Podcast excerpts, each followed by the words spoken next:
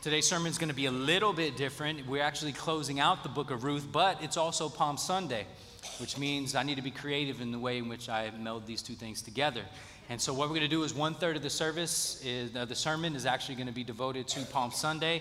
One third of it is going to be devoted to Ruth chapter 4, the close of our, our series together. And then the last third is I'm going to do my best to give you four appeals or pleas uh, of application of what the book of Ruth can teach us and how we can apply it as followers of Christ. And so I'm going to pray that the Lord would meet with us. Father, we have gathered in this place, and God, I know that you are honored by our gathering. And I know that you are present among us because you have promised in your word that these things are so. God, we know that when we ascribe to you glory and power and majesty, when we declare to you the things you revealed yourself to be, which is always good and faithful and true, God, that we are forming our hearts through our mouths to the understanding properly and the truth of who you are. So, Lord, thank you for that. Thank you that by your grace you awakened us today. God, thank you that by your grace we have breath to breathe. God, thank you for gathering us together as the children of God. And now, Lord, as we sit under the teaching, I pray that you would be faithful to me and to us. God, you would sustain your word. We know, as Jeremiah 1 says, that you see, you watch over your word to accomplish what you want to accomplish through it. So we ask that you would do that. So, God, be with us, we ask. Encourage us, rebuke us, correct us, comfort us, love us. Do whatever it is you need to do. And we'll give you the thanks for what that is. In Jesus' name. Today is Palm Sunday, also known as Triumphal Entry, the Triumphal Entry Day. This week marks, like I said, the beginning of Holy Week, and uh, I just encourage you to take some time to read through from the triumphal entry through the rest of the gospel. Whatever gospel you pick Matthew, Mark, Luke, or John find the triumphal entry and read that, and then begin to read it through. And that is the Holy Week, the things that happened there. The triumphal entry is when Jesus made his final descent from the Mount of Olives in the west, and, or excuse me, in the east, and he began to go west to Jerusalem. And if you remember, this is a key uh, significance about the direction that he is going. Because if you remember in Genesis chapter 3, when Adam and Eve sinned, they were cast east out of the garden. And so the curse of sin, the curse of Adam, is that they are east from the presence of God. And yet, what you see is Jesus at the Mount of Olives, calling forth his disciples to bring the, the colt so that he can ride it from the west or from the east back into the city of the west. And that whole thing is a significant moment because it's signifying Jesus is reversing the curse. Something significant is happening here. This is something to pay attention to. And so we're going to read from Matthew chapter 21, Matthew 21, verses 1 through 9. And then we're going to jump over to the book of Mark, and we'll read three verses from there in chapter 11 of the book of Mark. And so we read Matthew 21, starting in verse 1 through 9. Now, when they drew near to Jerusalem and came to Bethphage, to the Mount of Olives, then Jesus sent two disciples, saying to them, Go into the village in front of you, and immediately you will find a donkey tied and a colt with her. Untie them and bring them to me. If anyone says anything to you, you shall say, The Lord needs them, and he will send them at once. This took place to fulfill what was spoken by the prophet, saying, Say to the daughter of Zion, Behold, your king is coming to you, humble and mounted on a donkey, on a colt, the foal of a beast of burden. The disciples went and did as Jesus had directed them. They brought the donkey and the colt and put on them their cloaks, and he sat on them. Most of the crowd spread their cloaks on the road, and others cut branches from the trees and spread them on the road. And the crowds that went before him and that followed him were shouting, Hosanna to the Son of David! Blessed is he who comes in the name of the Lord. Hosanna in the highest. And when he entered Jerusalem, the whole city was stirred up. Who is this? And the crowd said, This is the prophet Jesus from Nazareth in Galilee. Mark chapter 11, verse 8 and 9 and 10. And you can see this is the last end of, that, of uh, what just happened. Many spread their cloaks on the road, and others spread leafy branches that they had cut from the fields. And those who went before and those who followed were shouting, Hosanna! Blessed is he who comes in the name of the Lord. Blessed is the coming kingdom of our father David. Hosanna in the highest. When I read something like that, one of the first thoughts I have in my mind is why were the crowds and the disciples saying these things? Why did they talk like that? Why were they exclaiming Hosanna in the highest? And why were they claiming that Jesus was the Son of David?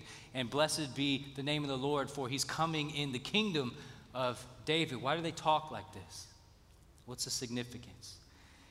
If you notice, the crowds and the disciples were saying two things that Jesus is the Son of David, they were celebrating that, and they were also praising God for the fact that with Jesus coming to Jerusalem is also the coming of the kingdom of David.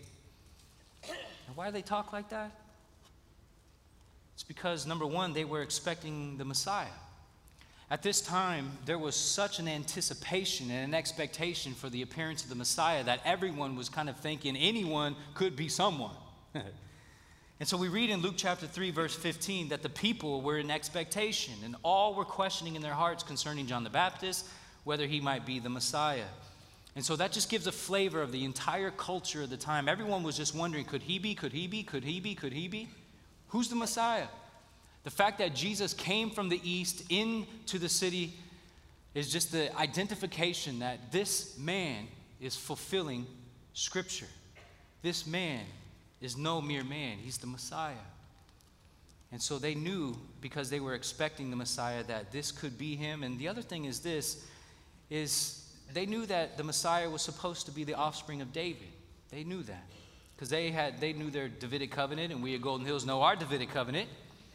And we've done 1st and 2nd Samuel. We've worked through the covenants. And so we remember 2nd Samuel chapter 7, verse 12 and 13, where it reads, I will raise up your offspring after you, who shall come from your body, and I will establish his kingdom forever.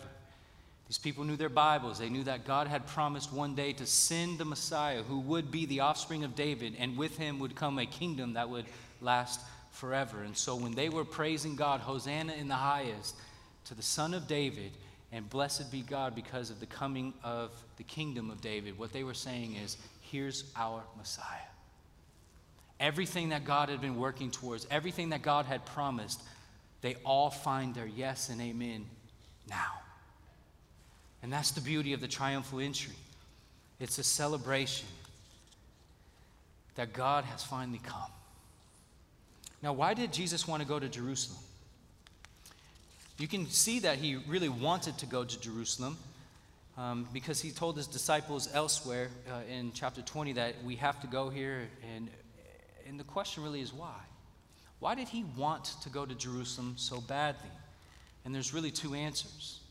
Firstly, the reason why he wanted to go to Jerusalem was to fulfill prophecy. You see this in Matthew 21, verse 4, that this took place to fulfill what was spoken by the prophet. So Jesus wanted to make sure he was fulfilling prophecy. But the other reason why Jesus wanted to go to Jerusalem is because he must. In other words, he had to. You see, the New Testament describes the coming of Jesus very explicitly Luke 19:10 as this: "The Son of Man came to seek and to save the lost." The apostle Paul wrote that Jesus came into the world to save sinners in 1 Timothy. And Jesus himself confesses that he came to call sinners to repentance in Luke 5. The question is how would Jesus save sinners? How in the world is Jesus going to seek and save the lost. And what was he going to do in Jerusalem that would have the kind of sweeping effect to call sinners to repentance and to save them from their sins? What was Jerusalem all about? He says he must go. The New Testament admits that him going there was purposeful. And the reality is, Jesus was going to Jerusalem knowing that he was about to suffer. Look at this in Matthew chapter 20, verse 17 to 19. So if you're in your Bible, just kind of work left and you'll find it. Verse 17. And as Jesus was going up to Jerusalem, he took the 12 disciples aside. And on the way, he said to them, See, we are going up to Jerusalem. And the Son of Man will be delivered over to the chief priests and scribes, and they will condemn him to death and deliver him over to the Gentiles to be mocked and flogged and crucified. And he will be raised on the third day. See, Jesus says, See, we're going to Jerusalem. That's the goal, that's the plan. And when we go there, it's going to it's to get kind of crazy. I'm about to be delivered, and I will be condemned, and I will be murdered, but I will rise from the dead. That's his plan. So, what's interesting is this isn't the first time actually Jesus talked like this. This is the third time. In fact, if you go left again in your Bible, there's a, there's a second time that he mentions this in Matthew chapter 7, 17, verse 22.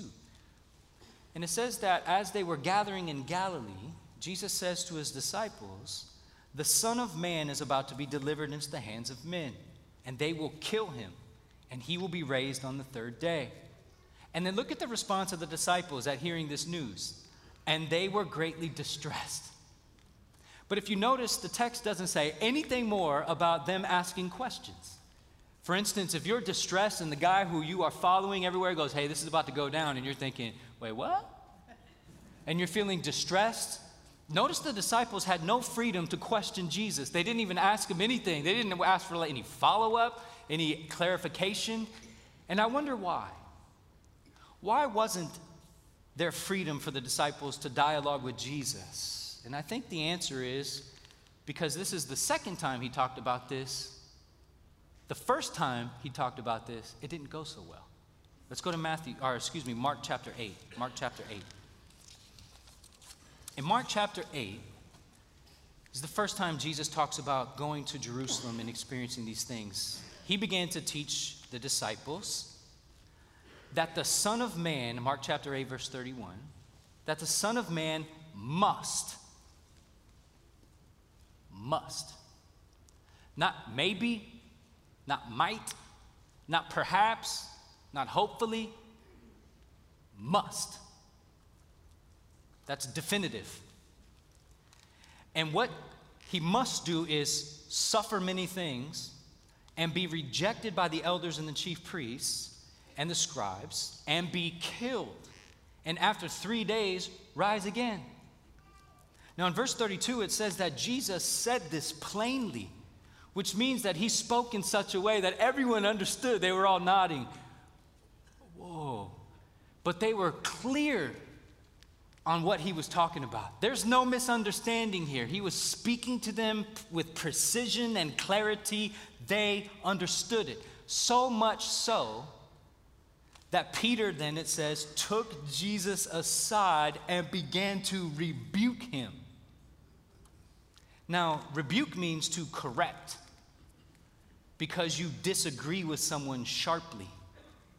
So Jesus says that he must, must suffer, be rejected, murdered, and rise from the dead. That must happen. And then, verse 33 but turning and seeing his disciples Jesus turns and looks at the other disciples. He sees them, he looks at them, and that is the indication that he's concerned for them. He's concerned for what they're thinking, what they're feeling, what they're experiencing in that moment of Jesus being rebuked. He's concerned. He turns, or excuse me, he turns and sees them. He then rebukes Peter. And he says, Get behind me, Satan. For you are not setting your mind on the things of God, but on the things of man. You see, Jesus looks at the disciples, and having that concern for them, he realizes the thing he must do is rebuke Peter. And the reason why he needs to rebuke Peter is because Peter's mind is not set on the things of God, Peter's mind is set on the things of man. You see, Jesus says, I must go to Jerusalem and I must suffer. I must be delivered over. I must be murdered. I must rise from the dead. And Peter takes Jesus to the side and says, You mustn't. You're dead wrong. You don't have to go there. You don't need to go there. You don't must need to go there. You don't, no, you're wrong. Uh oh. I think what Peter's thinking is no servant of God must suffer. No servant of God must be rejected. No servant of God must be murdered. No servant of God must rise from the dead, although that's the best of them. And in Peter's mind, he's thinking suffering and the certainty of the will of God, those are incompatible. It can't be God's will that you suffer. That's incompatible. So, Jesus, you're dead wrong. Brothers and sisters, one of the reasons why Larry and I try to preach with theology, because theology is simply knowing God, and you can't preach a Christian sermon without the knowledge of God, by definition. We have to preach theology with accuracy. Because what Peter got wrong here was his theology. He thought it is incompatible for God to be sovereign and providential and there to be suffering in the will of God. That's incompatible. And what Jesus says is your idea that it's incompatible is because your mind is set on the fallen man's mindset, not on the things of God. Peter, you don't understand me, therefore get behind me, Satan. So when I hear people say, Phil, why do you preach with clarity and accuracy about theology? It's because I don't want to hear, get behind me, Satan. I want to hear, well done, thy good and faithful servant. And so we as a church, so we as a church, brothers and sisters, this is why we can't balk at the time it takes to speak clearly and plainly and accurately about the things of God. God is God and there is no other. Let's speak true about him. Jesus says, Peter, you got this dead wrong. Now, the reason why I think Peter is thinking that suffering as a part of the will of God is incompatible with the sovereignty and providence of God is because when Peter starts preaching in the early church in Acts chapter 2 and 3, part of his sermon is the correction. Look at this in Acts chapter 2, verse 23. Peter preaching says, This Jesus, delivered up according to the definite plan and foreknowledge of God, you crucified and killed by the hands of lawless men. God raised him up, loosing the pangs of death because it was not possible for him to be held by it. In the next sermon, Peter preaches in Acts chapter 3, verse 18 but what God foretold by the mouth of all the prophets that his Messiah would suffer, he thus fulfilled. In other words, God spoke to the prophets and said, My will, read Isaiah 53, my will is that the Messiah will suffer. And what God has prophesied, he has fulfilled in Jesus. And then you see the early church praying together in Acts chapter 4, verse 27. They said, For truly in this city they were gathered together against your holy servant, whom you anointed, both Herod and Pontius Pilate, along with the Gentiles and the peoples of Israel, to do whatever your hand and your plan had predestined to take place. You see, Jesus had to correct Peter's thinking. It was indeed the sovereign plan of God that Jesus would suffer that Jesus would be rejected, that Jesus would be murdered, that Jesus would rise from the dead in order to save sinners. To think that suffering and pain and calamity is not part of God's sovereignty is dead wrong, according to Jesus. So, the sovereignty of God, also, brothers and sisters, is essential to the gospel. This is why we've been honing in on this and emphasizing it so much. We see in 1 Corinthians 15, verse 3 and 4, the most succinct explanation of the gospel when the Apostle Paul writes, For I delivered to you as of first importance what I also received, that Christ died for our sins in accordance with the scriptures. Remember, in accordance to what God said would happen. That he was buried, that he was raised on the third day in accordance with the scriptures so the fact that Paul says Jesus' death, burial, and resurrection for our sins, that it was in accordance with the scriptures, means that it was God's plan to promise and fulfill scripture, and that he had a sovereign, eternal plan to do it.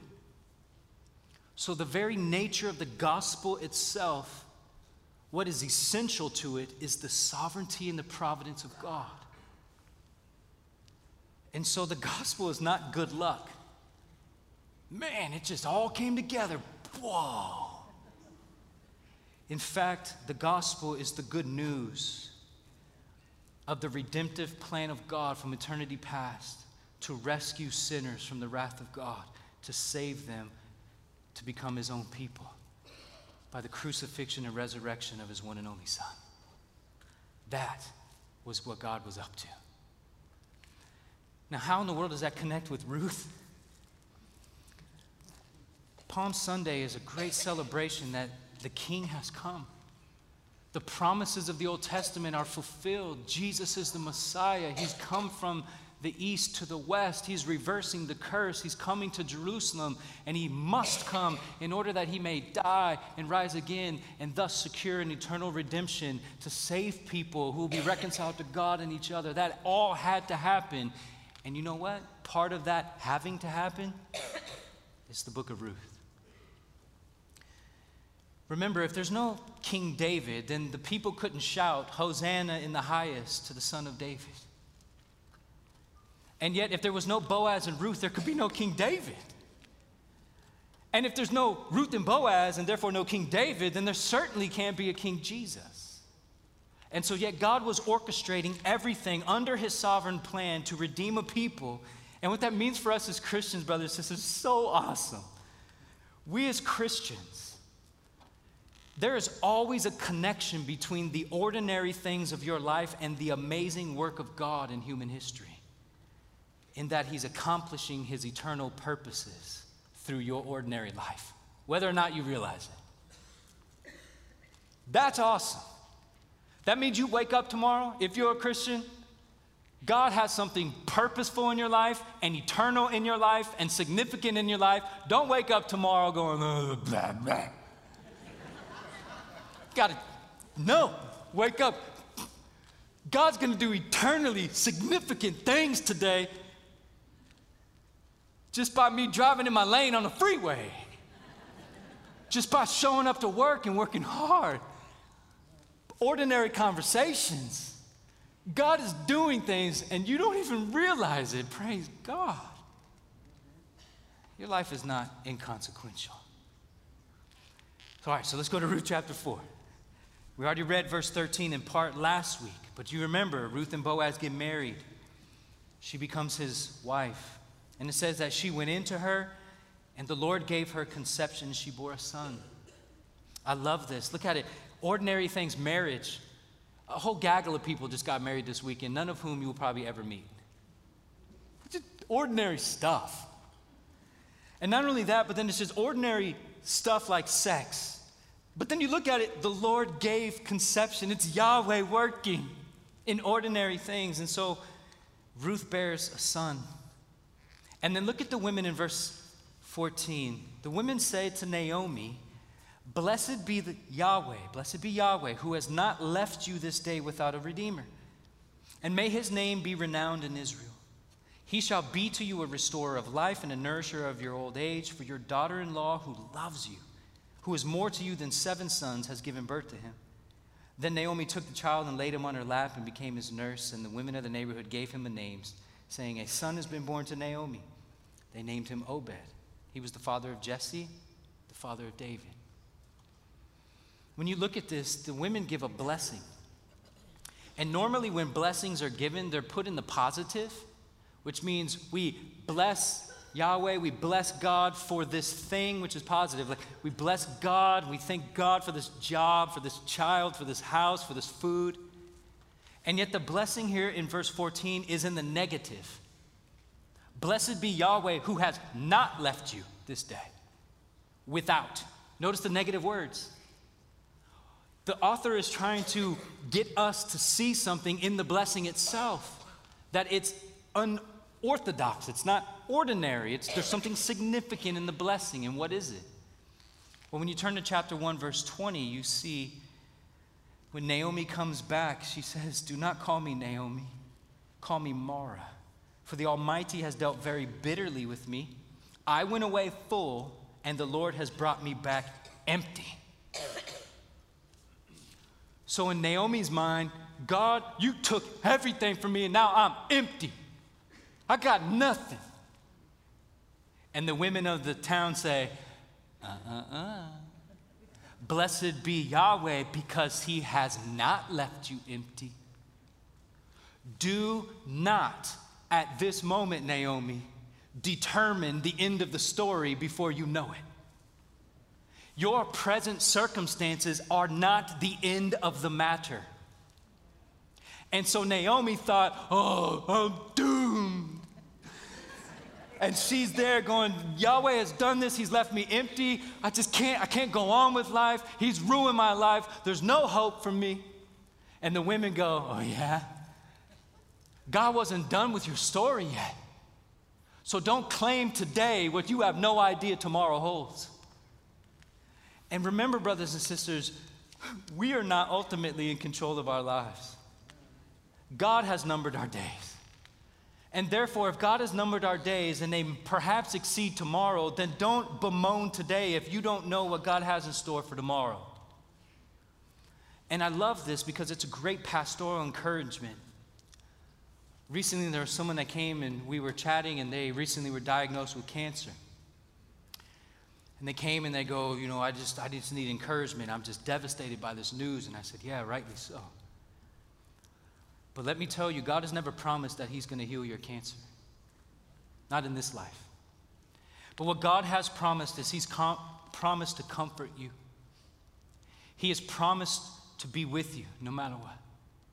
And I want to remind you that God has also promised that we're going to eventually, one day, we're going to get new bodies. And the new bodies we're going to get are going to be eternally free of cancer. There will be no more pain, no more tears, no more sorrow, no more death anymore. And so, one way or another, you're ultimately in the hand of God. And whether He takes your life here, He's going to give you new life there, and you're going to be resurrected. And so, cling to the promises, cling to His comfort, cling to His presence, cling to the final and ultimate promise that you will walk again, you will live again, you will never be in pain again.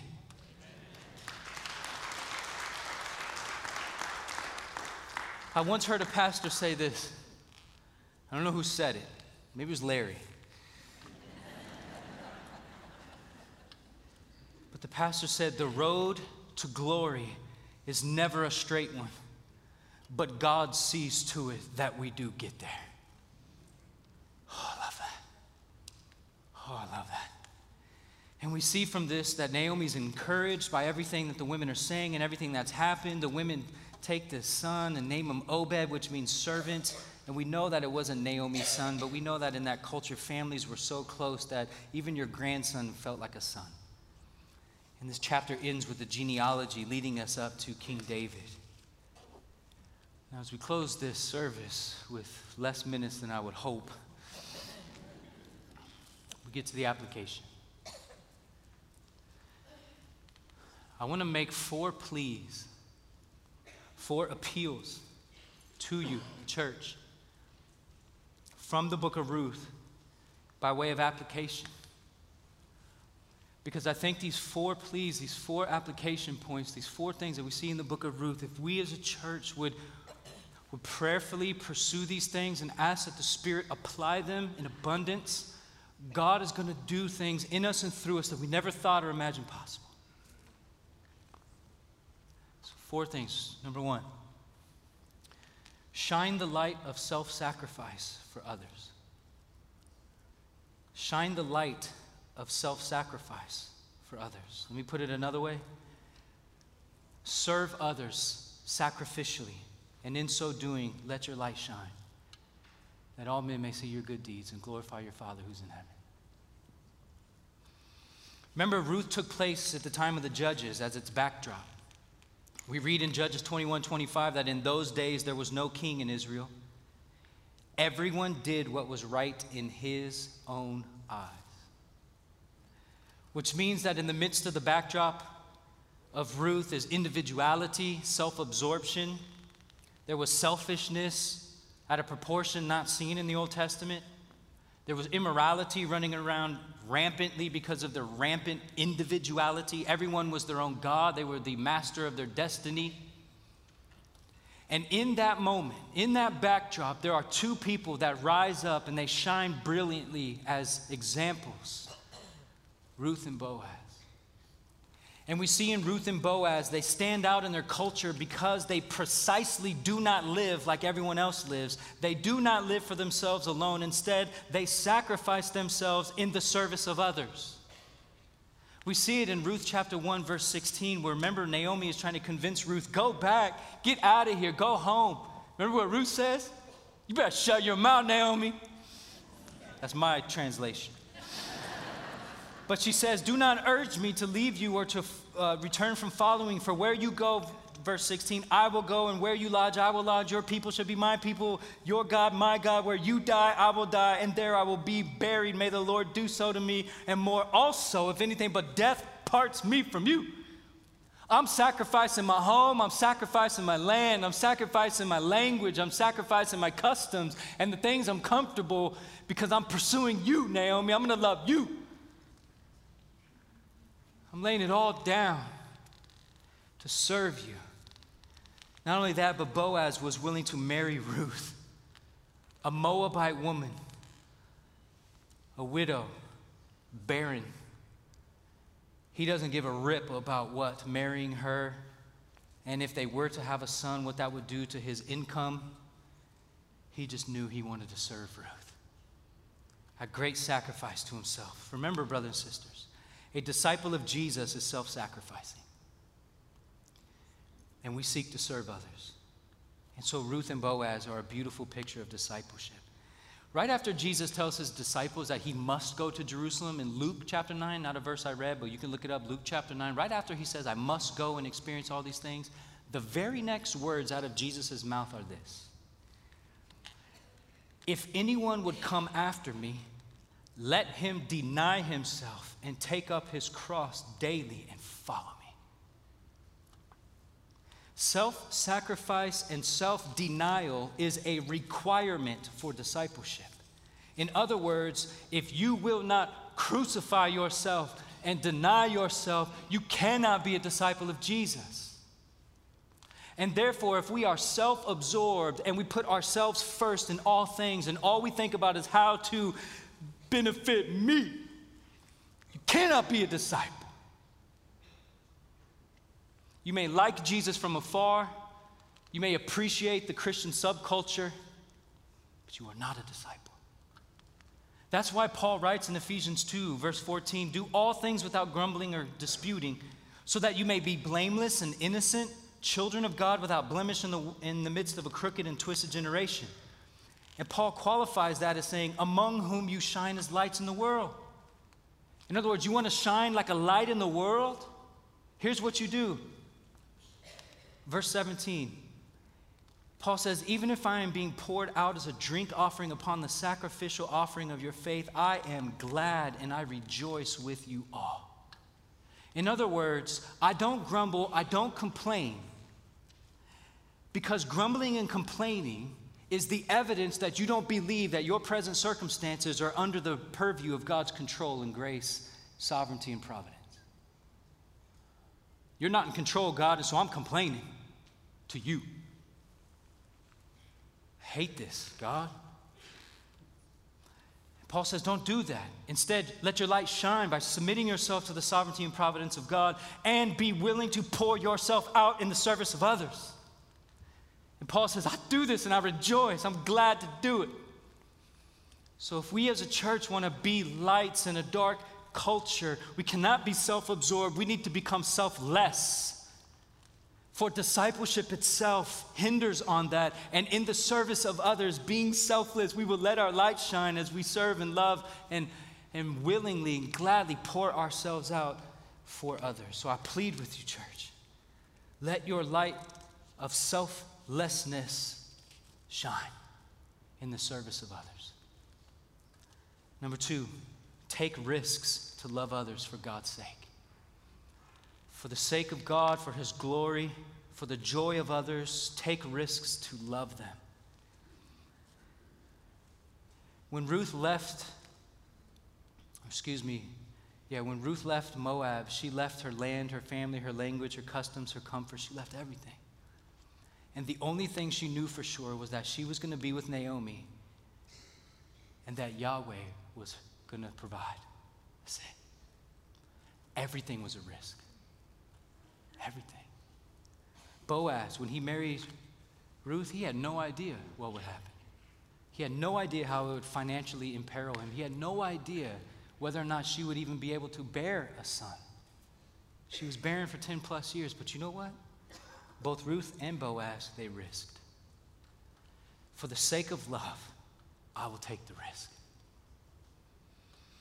We, as disciples of Christ, we have been set free to love others well. When we repent and believe the gospel, our sins are blotted out, we are forgiven, we are reconciled to God and reconciled to one another. And in so doing, God frees us from the condemnation of sin. God frees us from the penalty of sin. God frees us from the slavery of sin. God frees us from the fear of death. But what are we to use our freedom for? Galatians 5:13 for you were called to freedom, brothers.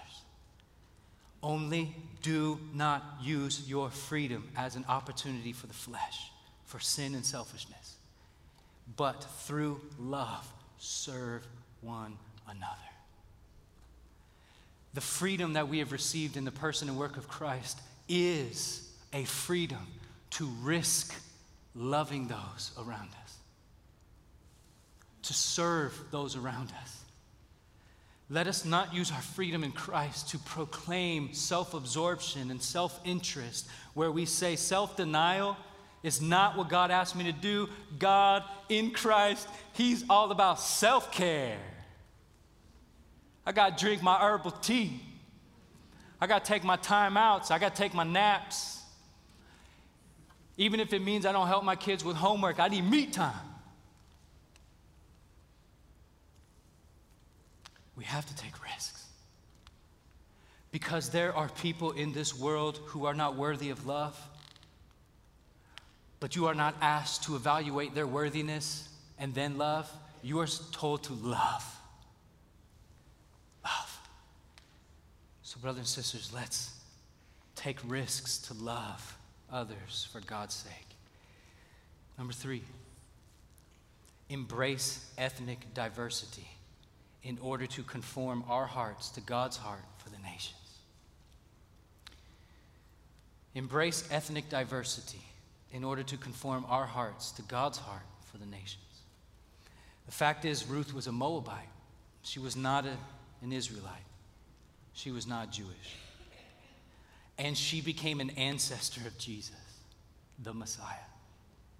Matthew 1 5. She came from Moab with Naomi because Yahweh had visited Israel and had given them bread. Now remember, we preached this that there was no bread in the house of bread. God did that. And so Elimelech and Naomi, Mahlon and Chilion, they all left to Moab. And then while they were in Moab, Mahlon and Chilion and Elimelech dies. And then God visits his people and they have food again. God did all that. And so when they come back to Israel, what we see is even the movements of people from Israel to Moab, Moab to Israel, all of that is a part of God's sovereign and providential work. And the Apostle Paul even says as much in Acts chapter 17, verse 26, that God made from one man every, uh, every nation of mankind to live on all the face of the earth. And look at this having determined allotted periods in the boundaries of their dwelling place. God is the determiner of these things. God is the sovereign ruler of these things. God is providentially moving peoples upon the earth. And if that's true then, it's got to be true today that God is working. God is working in even the movements of people around the earth. Now, what's amazing about this is Jesus Christ, who is the Messiah, the risen Savior, crucified and resurrected for the forgiveness of sins, Jesus himself, in his genealogy in Matthew, is revealed to be a multi ethnic person, at least because of Ruth. So, think about this, brothers and sisters. There's a man named Caiaphas who was the high priest at the time of Jesus. And they were debating on what to do with Jesus. And they're like, we got to kill him. We got to get rid of this fool. Because if we kill Jesus and get rid of him, at least we can save our nation, the nation of Israel. And so Caiaphas does this in John chapter 11, verse 50. He says, It's better that one man should die for the people than the whole nation should perish. And then it says this editorial comment, verse 51 that he did not say this of his own accord, but being high priest that year, he prophesied that Jesus would die for the nation, and not for the nation only, but also to gather into one the children of God who are scattered abroad. You see, God sent his son Jesus into the world to save sinners, and the sinners whom God seeks to save are from all the nations. And I've read this, every time I preach, I at least quote it. Revelation 5 9 and 10. In heaven, we see that they're singing a new song. Worthy are you, Jesus, to take the scroll and to open its seals, for you are slain, and by your blood you ransomed people for God from every tribe and language and people and nation, and you have made them a kingdom and priests to our God, and they shall reign on the earth. God sent Jesus to shed his blood for the purchasing of people from every walk of life. If that doesn't indicate to us that God's heart is for the nations, I don't know what will convince you. But the reality is this the blood that was spilled to purchase people, a multi ethnic people, we have to realize that the blood itself was multi ethnic blood. So the blood itself and what the blood accomplished speaks to the fact that God's heart is for the nations. Multi ethnic. Remember when Jesus came the triumphal entry? He's riding on his donkey, comes in, he does all of that. And then the next day he goes to a nearby town. And in the morning, the first thing he does is he comes back to Jerusalem. And do you remember what he did? The very first thing he does is come back to Jerusalem, go to the temple, and he cleanses it. Do you remember what he said while he was cleansing the temple? Mark 11. Jesus says, Is it not written, My house shall be called a house of prayer for all the nations?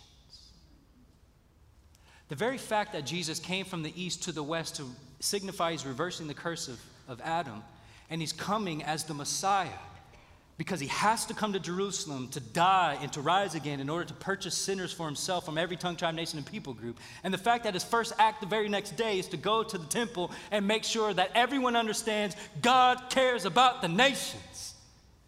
It's an indication, brothers and sisters, we have got to be people who are concerned for the nations. And it also means this, brothers and sisters we cannot have a racist heart in any way, shape, or form. For racism, in and of itself, is the antithesis to the gospel. It is the antithesis, it is the opposite of the work of God. And also, it is the opposite of what God's heart is. We cannot be effective in our missions. We cannot be effective in our ministry if we harbor racism in our hearts. And so I plead with you embrace ethnic diversity so that your heart will be conformed to the heart of God and God's heart is for the nations.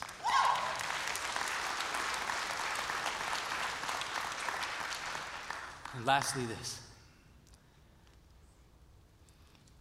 I'm, I'm trying to plead. I'm trying to, I plead with you to trust the sovereignty of God. I'm, I'm, I'm pleading with you. God is good, and God is faithful. And so I just plead with you, church, let us trust the sovereignty of God.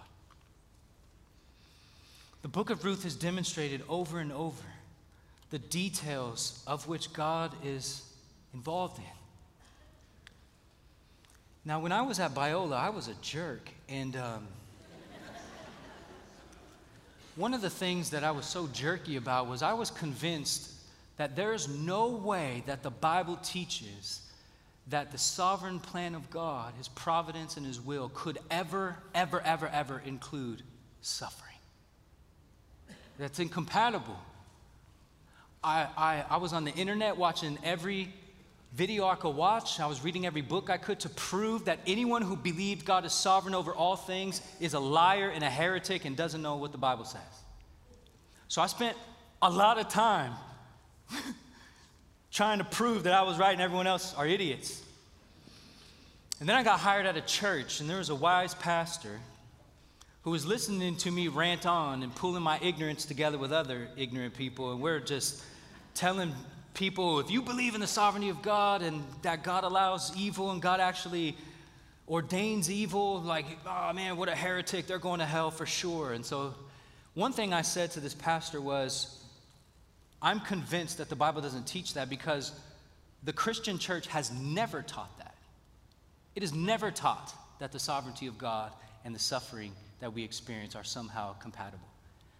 And the pastor, in his grace and his patience, said, Really? Are you willing to read some about that? And of course, me being in my pride and arrogance was like, Why do I need to read it? I already know it.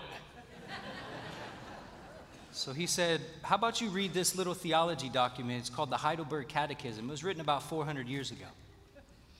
I said, Okay. And he said, I want you to read question 27 and 28. So I want to read that to you now. Question 27, Catechism, question and answer form theology. The question is asked What do you mean by the providence of God? What do you mean by the providence of God? What is meant by that word?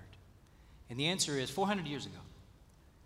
What is meant is the almighty and everywhere present power of God, whereby, as it were by his hand, God upholds and governs heaven and earth and all creatures, so that the herbs and grass, rain and drought, fruitful and barren years, meat and drink, health and sickness, riches and poverty, yes, all things come not by chance, but by his fatherly hand.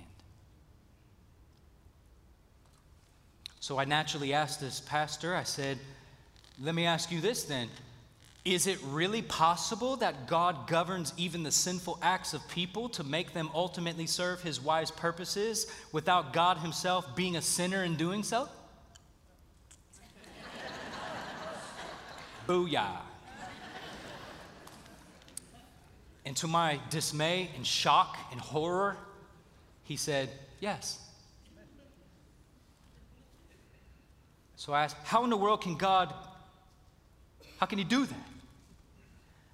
And this wise pastor said, If God cannot govern human sin to accomplish his wise purposes, then there is no Christian gospel.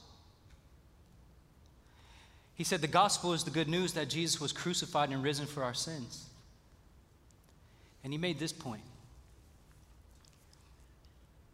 If there was no crucifiers, there could not have been a crucifixion. Uh oh. So he asked me, So if God said that his son would come as the Messiah and be crucified, God must have also ordained that there be crucifiers to carry out his plan. Uh oh. And I went through a couple years of just being absolutely thrown on my face in humility that God is God and I'm not. God is in the heavens, He does all that He pleases. Now, what does this big theology, what does that have to do with me or us? Give me something practical. Romans 8 28. We know, as Christians, we know that for those who love God, all things work together for good, for those who are called according to his purposes. All things, brothers and sisters, all calamities, all evils, all setbacks, God is working, and you can take confidence that He's gonna work because your story isn't done yet. God still got something. So just wait and trust. That's why Paul wrote in Second Corinthians, I love this, where he wrote, This light and momentary affliction is preparing for us an eternal weight of glory beyond all comparison. Paul is calling suffering in this world light and momentary, and we're thinking, this fool has no idea what I'm going through. And then we read about Paul's life in 2 Corinthians 11. He's been beaten with rods, shipwrecked, hungry, naked, stoned and left dead. And now we start to go, oh, wait a minute. Mm, maybe I don't know so much about what it means to suffer. How is it that Paul can say a lifetime of suffering is momentary? How in the world can the Apostle Paul says the weightiness of the sin and suffering of this world is light? What's wrong with this guy? and the reality is because Paul knew beyond a shadow of a doubt that whatever avails us and whatever approaches us and whatever whatever comes our way that God has promised I'm with you, I'll comfort you, I'll preserve you, and I'll see you to the end. And when you get to the end, you will be resurrected and glorified. and I will fulfill all that I have intended to fulfill. You will dwell in the place in which righteousness dwells, called the new heavens and new earth. And then I read question 28 of the Heidelberg Catechism. Remember, the pastor told me to read both. So let me ask you this question How does any of this theology actually help? The answer, or the question is, what advantage is it to us to know that God is created and by his providence does still uphold all things? What's the advantage? And the answer, that we may be patient in adversity, thankful in prosperity, and that in all things which may be herefore, hereafter befall us, we place our firm trust in our faithful God and Father, knowing that nothing shall separate us from his love since all creatures are so in his hand that without his will they cannot so much as move. So when we look at the book of Job, and you remember Job, he lost all his livestock, his servants, his children.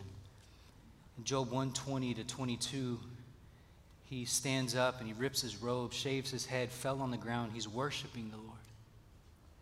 He says, Naked I came from my mother's womb, and naked shall I return. Yahweh gave, and Yahweh has taken away, but blessed be the name of Yahweh. And in all of this, Job did not sin or charge God with wrong, it says in verse 22. And then after Job's health was taken from him, he begins to scratch his open wounds with shards of pottery. And his wife says to him, Do you still hold fast your integrity? Curse God and die. And he says to her, You speak as one of the foolish women would speak. Shall we receive good from God and shall we not receive evil? And in all this, Job did not sin with his lips. Notice Job's response to suffering and notice Peter's response to suffering. Job is said to have not sinned, where Peter said is called Satan. What's the difference? Job is trusting in the sovereignty of God. Peter was not. So I plead with you, church. Let us not sin by saying it's incompatible for God to be sovereign and providential and also for us to suffer. But instead, in the midst of our suffering and hardship, may we remember Romans 8. I'm going to read this and we'll close. What then shall we say to these things? If God is for us, who can be against us? He who did not spare his own son, but gave him up for us all how will he not also with him graciously give us all things? Who shall bring any charge against God's elect? It is God who justifies. Who is to condemn? Christ Jesus is the one who died. More than that, who is raised, who is at the right hand of God, who is indeed interceding for us. So, who shall separate us from the love of Christ? Shall tribulation, or distress, or persecution, or famine, or nakedness, or danger, or sword? No. In all these things, we are more than conquerors through him who loved us. For I am convinced, I am sure that neither death, nor life, nor angels, nor rulers, nor things present, nor things to come, nor powers, nor height, nor depth, nor anything else in all of creation will ever be able to separate us from the love of God which is in Christ Jesus our Lord. Amen.